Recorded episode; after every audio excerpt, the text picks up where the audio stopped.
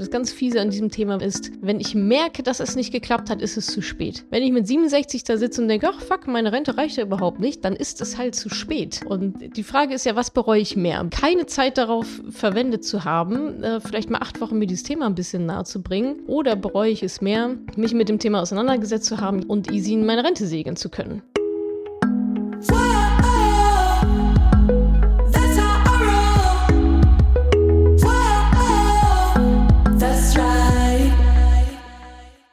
Hallo ihr Podcast-Pennies und herzlich willkommen zur letzten Podcast-Folge im Jahr 2022. Hier ist mal wieder Gesa. Das Jahr ist schon wieder vorbei. Wie lief es bei euch? Habt ihr euer Jahr bereits reflektiert? Falls nicht, schaut euch doch mal unseren Blogartikel dazu an. Den Link dazu findet ihr in den Show Notes. Und wenn ihr gerade dabei seid, eure Ziele für 2023 zu setzen, ist vielleicht ein Ziel, euch endlich um das Thema Finanzen zu kümmern. Um euch dafür einen kleinen Schubs zu geben, haben wir in dieser Folge ein paar Fragen aus älteren Money Calls zusammengeschnitten, die sich um das Thema, wie fange ich an mit dem Thema Finanzen und wie kann ich investieren lernen drehen. Viel Spaß beim Anhören. Kommt gut ins neue Jahr, bleibt gesund und wir hören uns im Jahr 2023. Alles Liebe vom gesamten Madame Money Penny Team. Hallo Natascha, hier ist Anne. Ich bin neu dabei und auch ein bisschen neu in dem Thema Finanzen und ich stehe dadurch schon am Anfang erst. Da kommen auch so meine ersten Fragen auf. Und zwar, wie verschaffe ich mir am besten einen Überblick? Es wirkt für mich noch alles sehr weit gefächert. Kann man wahrscheinlich bis in jede verschiedene Richtung gehen, aber meine Frage ist halt, was sind so die wichtigsten Punkte, auf die ich mich erstmal so konzentrieren sollte? Oder was sind so Erfahrungen von anderen, die auch gerade am Anfang standen und wie haben die sich in diese ganzen Thematiken eingelesen? Tja, willkommen im Club. Also erstmal schön, dass du den Weg zu uns gefunden hast und das jetzt total overwhelmed bist von diesen ganzen Informationen, ist auch komplett normal. So ist das auch, wenn man in ein Land fährt, wo eine andere Sprache gesprochen wird, die man lernen möchte, man versteht kein Wort. So ist es. Dann fängt man halt an mit 1, 2, 3, 4, 5 zu zählen. und so würde ich das an deiner Stelle hier jetzt auch machen. Ein bisschen mitschwimmen. Und aber deine Frage war ja, wie kriege ich den Überblick? Was sind so die ersten To-Dos? Deine ersten To-Dos sind Scheuklappen aufsetzen und deinen Status quo zu ermitteln. Das ist nicht investieren, das ist nicht Rebalancing, das ist nicht, was sind ETFs, sondern das ist, was bin ich eigentlich im finanziellen Sinne. Machen wir natürlich auch im Mentoring. Ich meine, dafür gibt es das ja, weil es ja 99 Prozent von euch so geht, so, oh, ja, ich weiß, ich muss da was machen. Ich will das auch machen. Ich habe aber keinen Plan, welcher Schritt nach welchem kommt.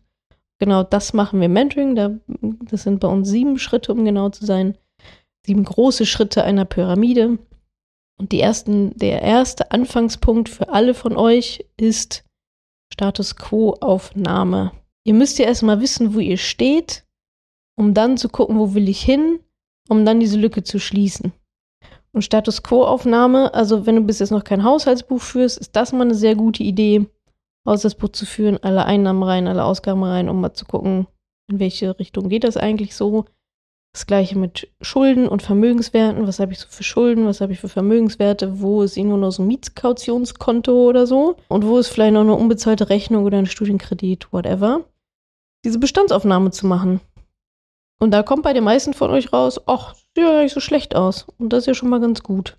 Und genau, dann, also was wir zum Beispiel machen, dann im, in der allerersten Woche ist noch super viel Mindset, weil ich sage immer, der Kontostand ist der Spiegel deines Glaubens über Geld. Also dein Mindset dahinter. Geld zerrinnt mir zwischen den Fingern. Ja, wenn ich das glaube, wenn das mein Mindset ist, ist es kein Wunder, dass ich immer so gerade bei Null bin oder im Dispo rumkratze. Logischerweise, es kommt ja nicht von ungefähr, sondern ja, das hat ja auch sehr viel mit der inneren Einstellung zu Geld, zu sich selber, zu seinem eigenen Wert und so weiter zu tun. Aber das ist schon etwas, das ist schon schwierig alleine zu tackeln. Also das ist bei uns sind das verschiedene Übungen mit Glaubenssätzen, mit, kind, äh, mit Geld in der Kindheit, äh, mit Glaubenssätze umdrehen. Dann gibt es dazu bei uns im Mentoring zweimal pro Woche dazu einen Live-Call mit einer Coachin, die euch da durchcoacht. Also es ist schon ein recht umfangreiches Thema. Das wäre dann sozusagen Schritt 1b. Aber wenn du schon mal Haushaltsbuch führst, mach das mal drei Monate. Wenn du schon mal eine Liste hast mit allen Einnahmen, Ausgaben und dann die ganze Schuldengeschichte, gerne auch, was habe ich eigentlich alles so an Versicherungen? Warum sind das drei Riester-Verträge? Why? dann bist du schon mal ganz gut weit vorne. Und daraus ergeben sich dann die nächsten Schritte, nämlich, das ist bei uns dann in der Woche zwei, zu gucken, wie groß ist eigentlich meine Rentenlücke, wo will ich eigentlich hin, wie viel Geld brauche ich im Alter zum Leben und so weiter und so fort. Und dann geht es darum, diese Lücke zwischen Status quo und Ziel dann zu schließen. Und ja, dann sind wir irgendwann beim Investieren. Aber alles davor muss halt davor passieren. Und das machen wir dann auch im Mentoring beispielsweise. Ja, das ist jetzt alles deutlich komplexer und individueller, als das hier in einem Podcast zu erzählen oder in einem Blogartikel oder sonst was. Da arbeiten wir dann auch individuell mit euch. Wir können uns, uns Coaches, wir sind mittlerweile, ich glaube, sieben Coaches oder acht mittlerweile, also so gefühlt alle halbe Jahre kommt ein neuer Coach äh, mit dazu, um euch da natürlich ähm, ja, perfekt durchzucoachen, auch verschiedene Meinungen anzubieten und so weiter. Verschiedenen Input zu verschiedenen Zeiten, aus verschiedenen Backgrounds. Ja, und so geleiten wir euch da gerne sicher durch nicht nur die ersten Schritte, sondern natürlich auch die Wochen danach bis hin zum richtig sauberen Investieren. Welcher ETF, welche Aufteilung, welcher Broker, warum eigentlich, welche Sparrate, einmal Einzahlung und so weiter und so fort. Genau, erste Schritte ist aber immer bei dir und ja, Anmeldung fürs Mentoring, würde ich mal sagen. madamoneypenny.de slash mentoring. Hallöchen, mein Name ist Susan und ich bin absoluter Newbie in dem Financial Business. Ich bin 26 Jahre alt, frisch examinierte Krankenschwester und am Anfang eines Finanzdschungels, also zumindest von meiner Perspektive. Meine Frage, aufgrund einer sehr unzufriedenen Stellenantwort von meinem Freund, weil ich in ETFs jetzt investieren wollte und ich wusste auch irgendwie nicht in welche, weil es da jetzt wieder verschiedene gibt, muss ich viel Ahnung von ETFs haben wie die funktionieren, um in sie zu investieren. Weil jeder sagt, ja, investieren in ETFs. Aber mein Freund sagt jetzt, dass ich die verstehen muss, wie die funktionieren und was sie sind und dass ich den Verlauf verstehe und wann ich da mich zurücknehmen muss, etc. Und andere Frage wäre, welche ETFs gerade interessant sind und langfristig zu empfehlen, weil ich bin ehrlich, ich bin faul, ich würde gerne in was investieren und das Geld für mich arbeiten lassen. Und natürlich, es kann immer passieren, no risk, no fun, dass das auch mal in die Hose gehen kann. Ich habe ein Konto auf eToro jetzt gegründet. Das ist also mein erster Schritt. Und ich bin noch sehr unsicher, ob ich nicht vielleicht Quatsch mache. Deswegen bräuchte ich da auch vielleicht da nochmal ein bisschen Hilfe, was, wo es denn jetzt am günstigsten wäre oder ob es da Unterschiede bei den Plattformen gibt, wo man sich anmeldet oder nicht. Und genau, ich bin leider total neu bei deinem Podcast. Und ähm, falls das alles nichts Neues ist, was ich hier an Fragen stelle, bitte verweis mich an einen schon vorhandenen Podcast, weil ich habe mich versucht, da durchzuscrollen und habe ein paar durchgehört, die mich jetzt, glaube ich, zu interessiert haben. Und ähm, da habe ich das noch nicht ganz beantwortet bekommen. Und das wäre toll, wenn du das machen könntest. Sonst wünsche ich dir einen schönen Abend Deine Susan. Alle, die mich äh, schon länger kennen und diesem Podcast vielleicht auch schon ein bisschen länger folgen und mir auch auf anderen Plattformen folgen, ihr erwartet bestimmt jetzt einen richtigen Rant. endlich, endlich darf Natascha mal wieder ranten. Liebe Susan, ich verschone dich ein bisschen, weil du bist ganz neu. Aber zu deinen Fragen. Muss ich Ahnung haben von ETFs, um darin zu investieren? Naja, wenn du nicht einfach derbe auf die Fresse fallen willst, solltest du durchaus ein bisschen Ahnung von ETFs haben. Natürlich. Also deine Frage ist gerade, soll ich überhaupt wissen, in was ich mein Geld investiere, was ich da einem gewissen Risiko aussetze, oder mache ich halt einfach irgendwie was, wo was steht? Die Antwort ist natürlich, natürlich musst du wissen, was du tust. Also ich meine, mal aufs normale Leben übertragen, bevor du dir ein Auto kaufst, fährst du doch auch mal Probe und guckst mal irgendwie, was es so für Features gibt. Bevor du eine Waschmaschine kaufst, machst du genau das Gleiche. Bevor du in Urlaub fährst, recherchierst du erstmal, wo will ich eigentlich hin, was ist mir eigentlich wichtig, äh, was hat dieses Hotel für Features, was gibt's da, was gibt's da nicht, ist das überhaupt das Richtige für mich? Und wir investieren immer so viel Zeit auf solche auf so einen kleinen Scheiß. Und wenn es dann aber darum geht, wirklich die finanzielle Unabhängigkeit in die Hand zu nehmen, gleich Existenz, da wird sich auf einmal die Frage gestellt, ach, muss ich da überhaupt eigentlich was für machen? Weil, also ich meine, dass du faul bist, ist schon mal ganz gut, weil da ist nämlich passives Investieren genau das Richtige für dich. Buy and Hold ist perfekt, ja, da ist Faulsein ein ganz, ganz großer Vorteil. Aber trotzdem musst du dir vorher dieses Wissen aneignen. Und dieses eToro-Dings, das kannst du direkt mal wieder so schnell zumachen, wie du es aufgemacht hast. Da brauchst du überhaupt nichts machen, ja? Also das don't, einfach weg damit. So, wie kann ich jetzt anfangen? Wo kann ich jetzt irgendwie anfangen? Ich habe ein Buch darüber geschrieben, es gibt diverse Blogartikel, diverse Podcasts und so weiter. Wo soll ich mein Depot eröffnen? Welche ETFs? Das, wenn es so einfach wäre, jetzt in 30 Sekunden Podcast zu erzählen, hätte ich ja schon getan, aber so leicht ist es natürlich nicht und es ist auch gut so. Weil dieses Jahr, Natascha hat gesagt, ETFs und jetzt mache ich mal irgendwo ein Depot auf bei eToro. Das ist zum Beispiel etwas, den Namen habe ich noch nie in den Mund genommen. werde, ich, werde ich ab jetzt auch nicht mehr. Und dann äh, mache ich mal irgendwie so, was jemand gesagt hat. Äh, völliger Bullshit. Ja, also kannst du gerne in anderen Lebensbereichen so machen, ist mir wurscht. Äh, aber da machen wir es eigentlich auch nicht und deswegen beim Finanzen überhaupt nicht. Äh, dein Freund ist ein sehr, sehr cooler Typ äh, in diesem Bereich, dass er dir sagt, ja, schau doch bitte erstmal, was du da genau tust. Das ist nämlich genau das Richtige. Du musst wissen, was du tust. Du musst wissen, warum sich die Börse so entwickelt, wie sie sich entwickelt. Du musst wissen, was tue ich in der Krise. Du musst wissen, was tue ich auf gar keinen Fall in der Krise. Ich meine, das ist jetzt nicht im Meerschweinchen kaufen, sondern das ist hier schon irgendwie dein, dein Geld vernünftig anlegen, was dann später deine Altersvorsorge sein soll. Also ja, Wissen aneignen. In verschiedensten Quellen, keine Ahnung. Ganz zufälligerweise habe ich ja da auch dieses acht Wochen Mentoring-Programm auf die Beine gestellt, wo wir dich genau durchschleusen von keine Ahnung von nichts, I don't know, also quasi du. zu faul bis jetzt mich damit zu beschäftigen. Jetzt weiß ich aber, ich muss mich damit beschäftigen. Wir schleusen dich von Status quo, wo stehe ich eigentlich übers Ziel, wo will ich eigentlich hin, wo muss ich hin, wie viel muss ich anlegen, damit es in der Rente dann reicht? Und so weiter, über Strategie, Risiko, wie funktioniert eigentlich die Börse, nach welcher Portfoliostruktur soll ich das abbilden, was sind eigentlich ETFs, wie finde ich da eigentlich die richtigen ETFs? Ja, da gibt es mehrere, da gibt es hunderte ETFs und 99 Prozent davon sind scheiße. Das heißt, da ist es auch einfach sehr, sehr wichtig zu wissen, wie du so einen ETF auswählst. Und du wirst von mir und von niemand anderem Seriösen da draußen hören, ja, nimm einfach den ETF oder nimm einfach den ETF oder nimm einfach den ETF, weil das so funktioniert es halt nicht. Und so funktioniert auch finanzielle Unabhängigkeit und Souveränität nicht, wenn du einfach immer nur tust, was andere dir so sagen oder was du halt irgendwo so gelesen hast, so beiläufig. Und deswegen die Frage, welcher ETF jetzt da irgendwie langfristig, äh, I don't know, kann ich dir nicht sagen. Wissen aneignen, selber entscheiden.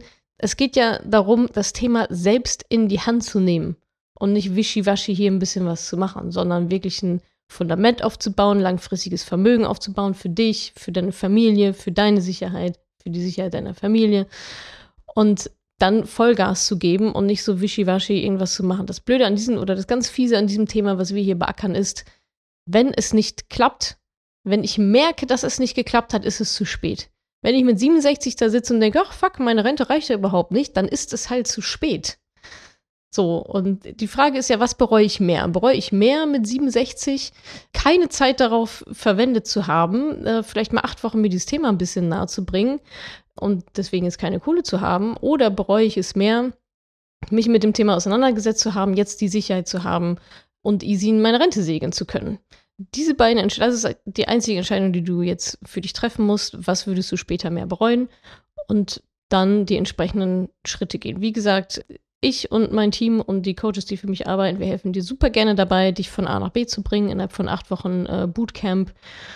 Und ja, danach hast du auf jeden Fall nicht nur das Wissen, sondern du hast es auch schon direkt umgesetzt und dann eben auch bei der richtigen Bank und bei der richtigen Broker mit den richtigen ETFs, mit den kostengünstigsten ETFs, mit den ETFs, die den gängigen Kriterien entsprechen und die vor allem auch zu dir dann passen.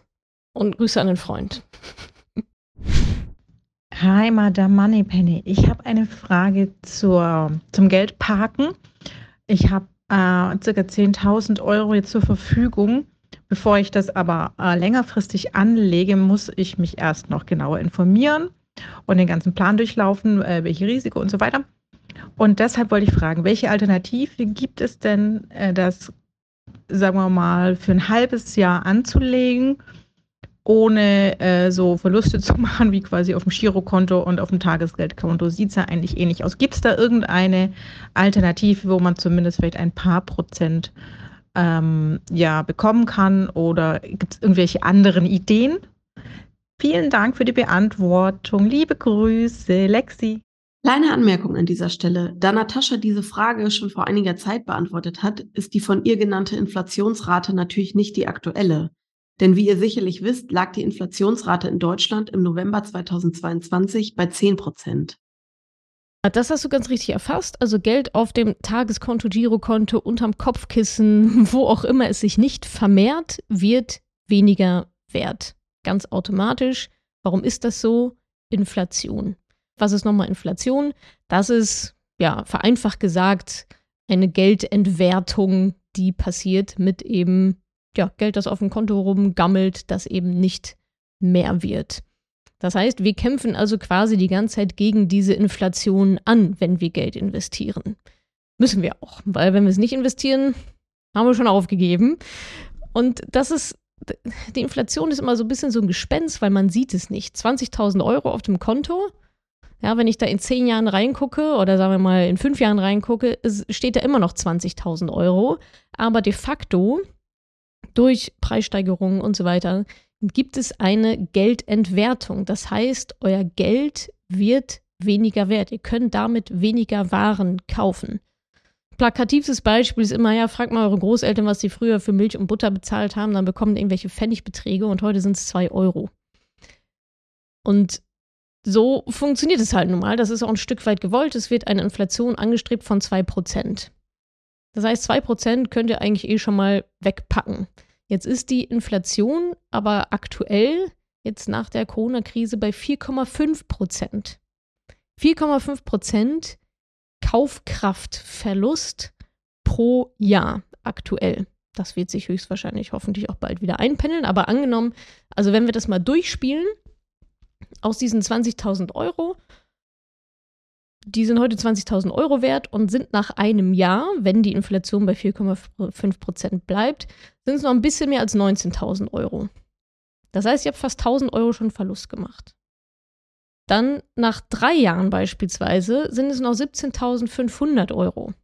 Verlust von 2.500 Euro.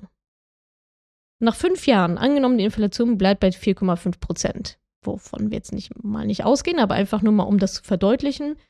Nach fünf Jahren wären aus den 20.000 Euro 16.000 Euro geworden.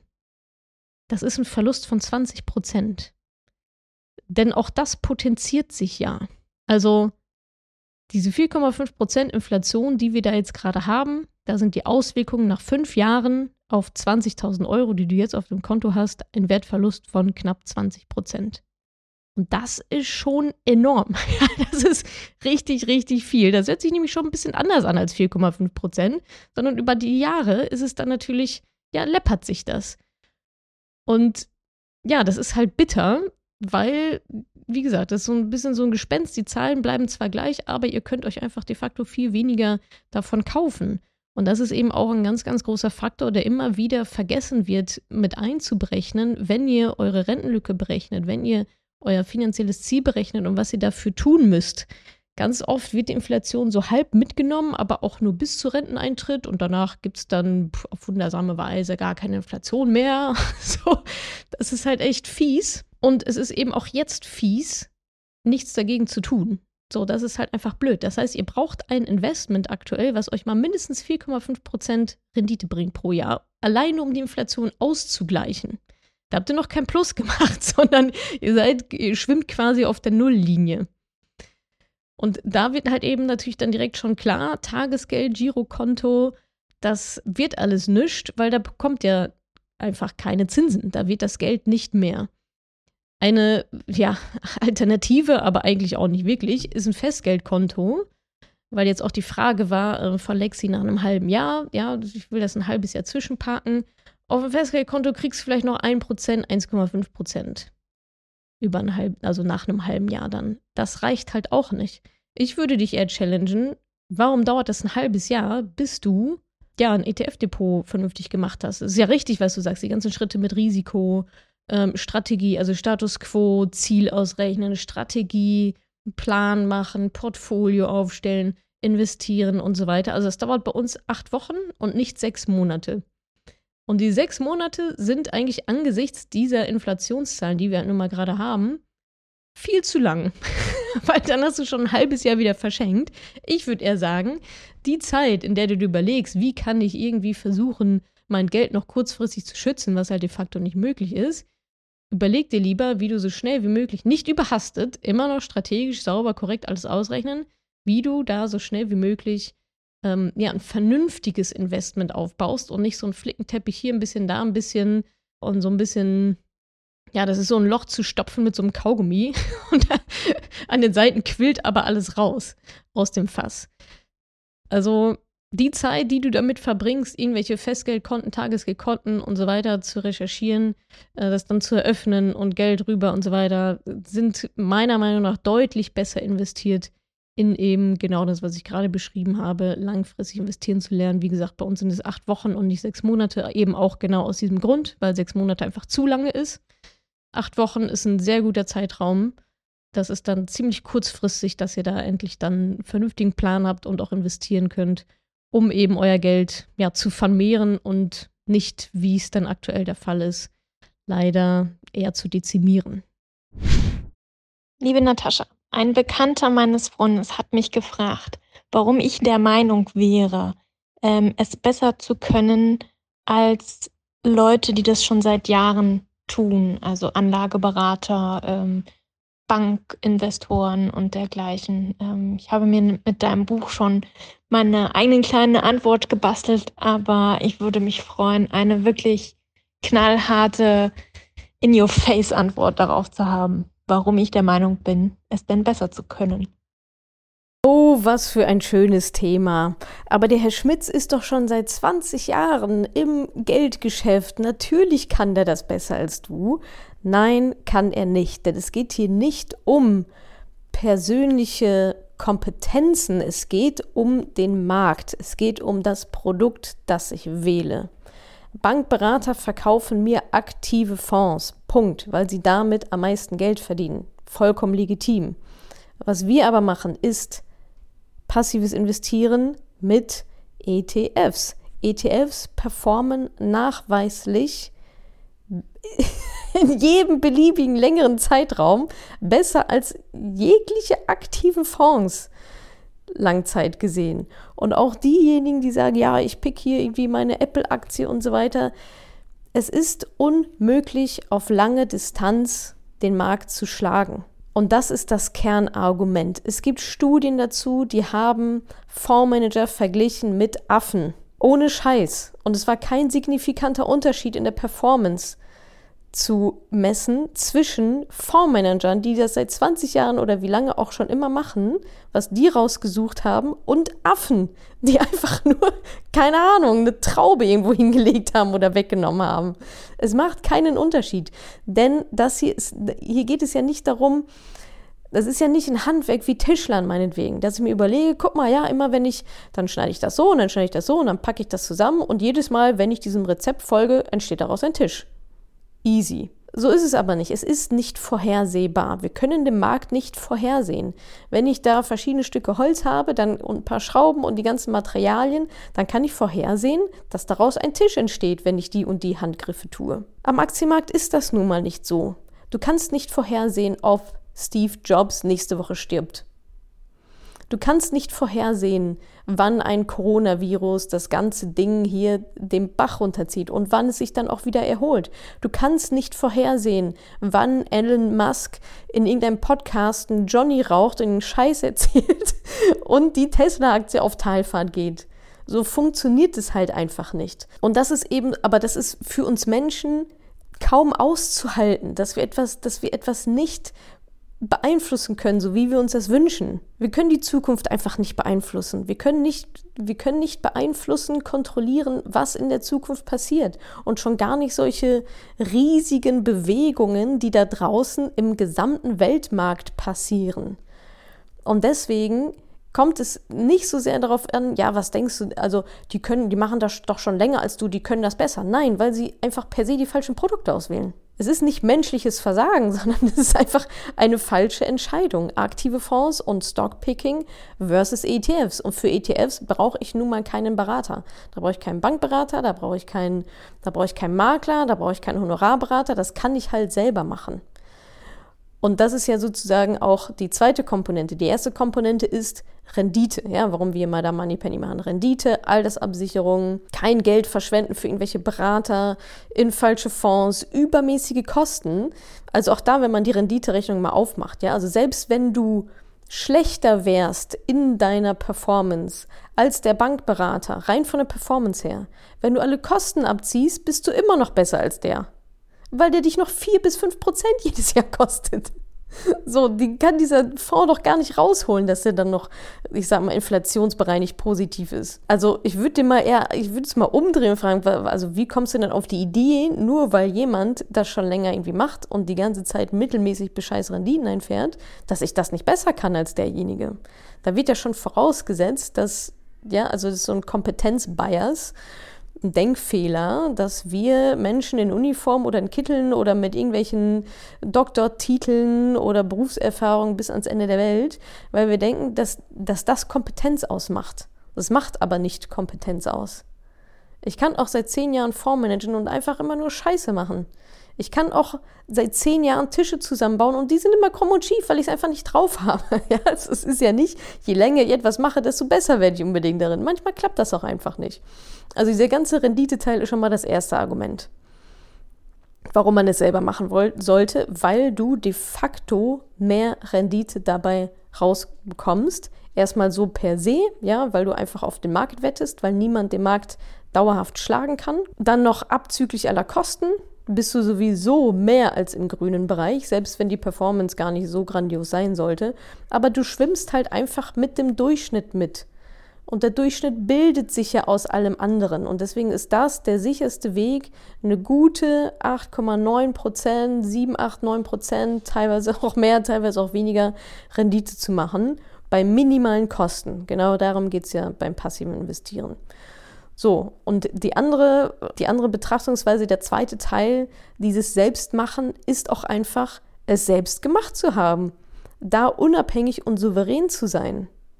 Das ist ja nochmal der zweite Ast, warum ich ja auch immer sage, Leute, eignet euch das Wissen selber an. Das ist, das ist existenzielles Basiswissen, Grundwissen, Finanzen.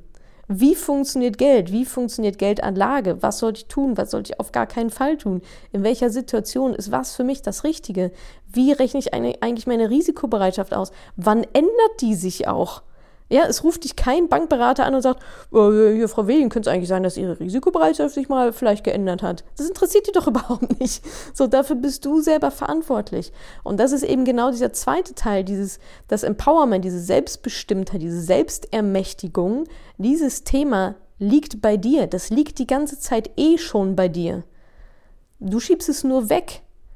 Aber es kommt doch kehrtwenden wieder zurück es ist doch, du kannst dich von dem Finanzthema nicht trennen. Es gehört in unserer Gesellschaft, in unserem Kulturkreis, gehört es einfach zu dir. Es ist doch auch dein Gehalt. Es sind doch auch deine Einnahmen, es sind deine Ausgaben, es sind deine finanziellen Entscheidungen, die du triffst, es ist deine Rente, die du bekommst oder nicht.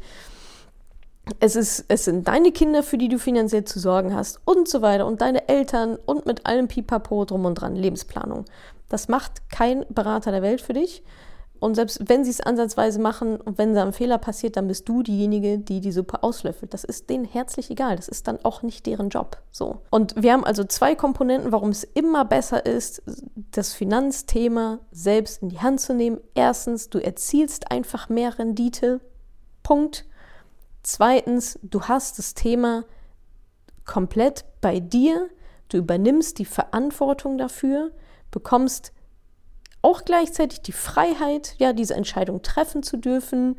Natürlich muss sie das Wissen dafür aneignen, natürlich muss sie erstmal investieren, Geld und Zeit in deine finanzielle Bildung, aber das ist ja auch etwas, was dir keiner wegnimmt.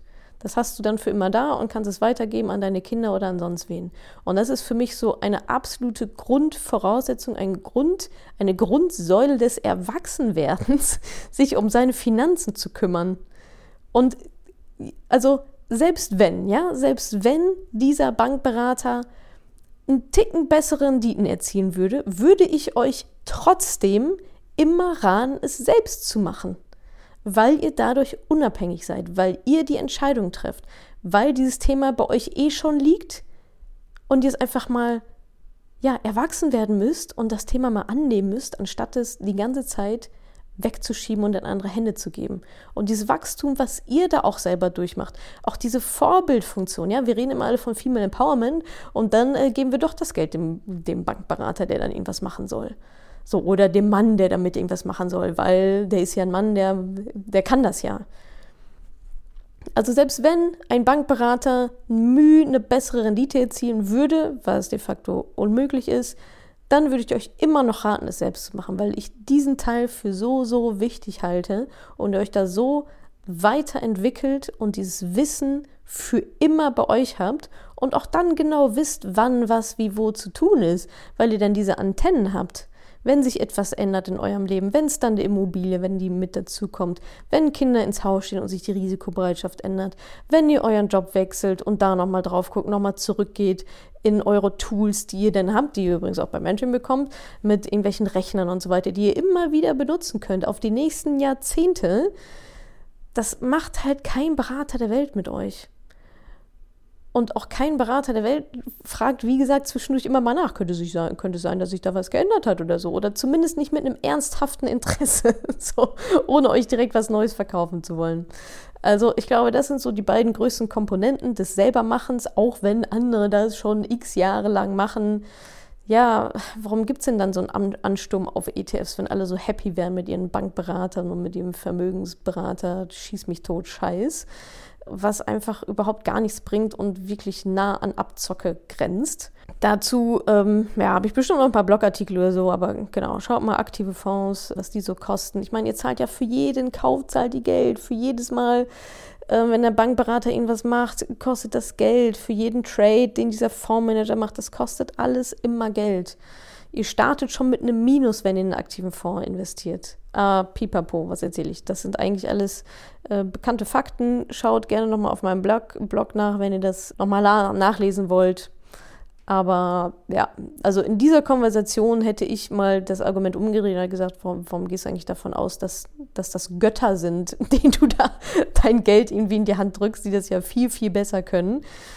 Und dann, ja, lass dich doch auf eine kleine Wette ein. Das wäre doch eigentlich ganz cool. Dann soll der Freund mal hier mit seinem Bankberater irgendwie was machen und du machst, du machst es schön alleine und in zwei Jahren guckt er mal drauf, wie sich die Renditen so entwickelt haben. Äh, und zwar abzüglich Kosten. Und ja, dann ist das sicherlich ein sehr, sehr gutes Argument. Diese Studien gibt es natürlich sowieso. Aber vielleicht muss der es dann nochmal am eigenen Leib erfahren. Das wäre doch vielleicht ganz witzig. Und wie gesagt, abgesehen von Rendite, ja, selber machen hat einfach zu viele Vorteile und es weggeben hat einfach, es hat nur Nachteile. Wenn ihr sagt, ja, ich habe keine Zeit dafür und so weiter, ja, dann klebt ihr kurzfristig ein Pflaster drauf. So, auf dieses riesen, auf dieses riesen wo es rausströmt, ja, weil das Thema einfach überfällig ist, klebt ihr ein kleines Pflaster drauf und sagt, ich gebe das mal einem Berater und dann mache ich mal beide Augen zu und dann klappt das schon. Und irgendwann geht dieses Pflaster aber ab und dann kommt der ganze Schwall auf euch zu und er wird auf euch zukommen, so oder so.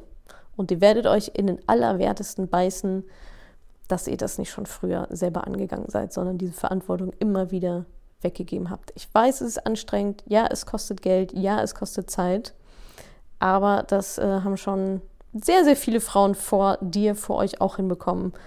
Also Attacke, macht zur Priorität und nehmt eure Finanzen selbst in die Hand und geht es an. Vom Podcast hören übrigens, ja, ist auch noch kein Vermögen entstanden. Nur mal so. Als, als kleiner Arschtritt im neuen Jahr.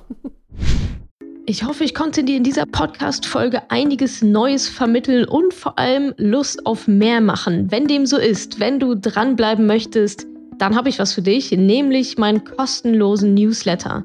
Dort bekommst du regelmäßig Tipps, Tricks sowie alle Neuigkeiten aus dem Madame Moneypenny Universum. Denn News gibt es dort immer zuerst. Also einfach kostenlos anmelden auf www.madamoneypenny.de slash newsletter und dann bekommst du schon ganz bald Post von mir.